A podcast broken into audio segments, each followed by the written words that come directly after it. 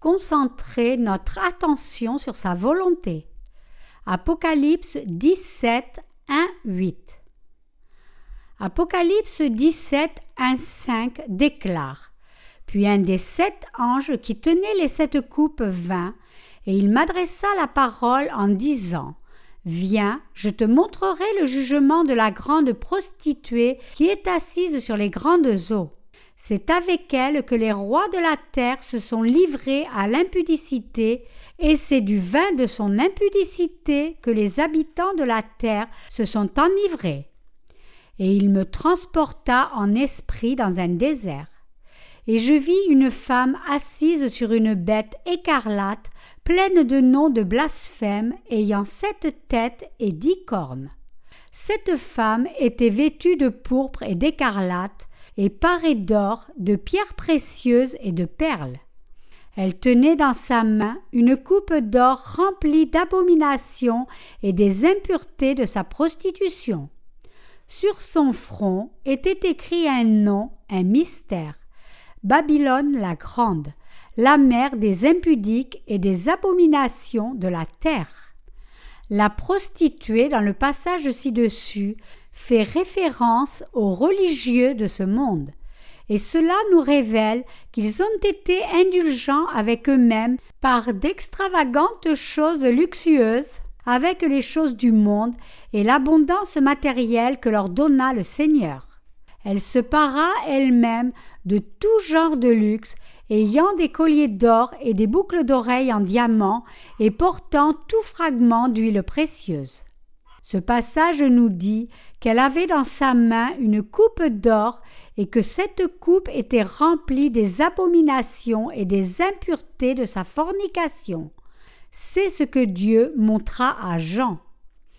Ce que ce passage nous révèle, c'est que Satan cherche à s'établir dans les âmes des gens et à faire en sorte qu'ils se soumettent à lui en les rendant ivres par les choses du monde. Tous les rois de ce monde aussi ont été enivrés avec les choses de ce monde par Satan. Ainsi, chacun sur cette terre est enivré du vin de la fornication du monde. Satan atteint son but lorsque les gens deviennent enivrés par le flot de ce monde, par ses plaisirs et ses convoitises matérielles. La vérité, c'est que son but réel est d'empêcher les gens de regarder à Dieu. Pour faire cela, Satan fait en sorte que les âmes soient ivres des choses matérielles de ce monde. Nous devons réaliser cette vérité. Il n'y a personne en ce monde qui ne tombe pas dans le piège du matérialisme. Tout se tombe dans le matérialisme. Les tendances à la mode de ce monde sont toutes manipulées et conduites par Satan. Chacun pense que son style est unique. Mais il y a un manipulateur derrière ce mensonge, et ce manipulateur n'est autre que Satan. C'est pourquoi nous ne devons pas vivre embourbés dans le matérialisme, mais vivre plutôt en étant imbibés de sa parole et en exécutant les œuvres de Dieu. La parole de révélation de l'Apocalypse que Dieu nous a révélée à travers l'apôtre Jean est la vérité. Alors, qu'est-ce que Dieu essaie de nous dire par cette parole ? Notre Seigneur nous dit que nous ne devons pas nous saturer de ce monde, mais nous y opposer plutôt. Il nous déclare, à nous les saints, en d'autres mots, de penser à Dieu et de croire en lui de tout notre cœur. un Jean deux, quinze dit « N'aimez point le monde, ni les choses qui sont dans le monde. Si quelqu'un aime le monde, l'amour du Père n'est point en lui. » Quand notre cœur aime les choses matérielles de ce monde, Dieu ne peut demeurer en notre cœur. Mais lorsque notre cœur rejette les choses du monde, Dieu peut alors demeurer en notre cœur. Nous ne devons pas vivre nos vies en étant saturés des choses matérielles du monde. C'est uniquement lorsque nous contemplons la parole de notre Seigneur et ses desseins que nous pouvons être guidés par sa direction. Nous pouvons modifier nos pensées à tout moment. Lorsque les choses du monde essaient d'entrer dans nos cœurs, nous devons toujours les rejeter. Nous pourrons alors rejeter toutes les choses impures du monde de notre cœur, et nos cœurs seront rapidement fusionnés au cœur du Seigneur lui-même.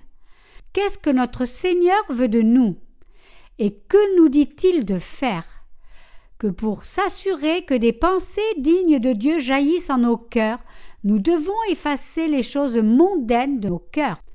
Dieu nous a donné tellement de bénédictions et nous réalisons maintenant que nous devons prêcher l'évangile de l'eau et de l'esprit aux gens du monde entier pendant le reste de nos jours. Nous ne baisserons donc pas nos gardes et concentrerons notre attention sur sa volonté. En pensant aux œuvres spirituelles, nous pourrons rejeter les choses du monde qui se trouvent en nos cœurs. Nous, les saints, devons rejeter les choses du monde. Jusqu'à ce que le Seigneur revienne, nous devons vivre notre vie chrétienne avec foi. Pour le reste de nos vies, nous devons faire ce que le Seigneur nous a confié jusqu'à ce que nous nous tenions devant lui. Et nous devons aimer le Seigneur et vivre par la foi, accomplissant toutes les œuvres qu'il nous permet de faire.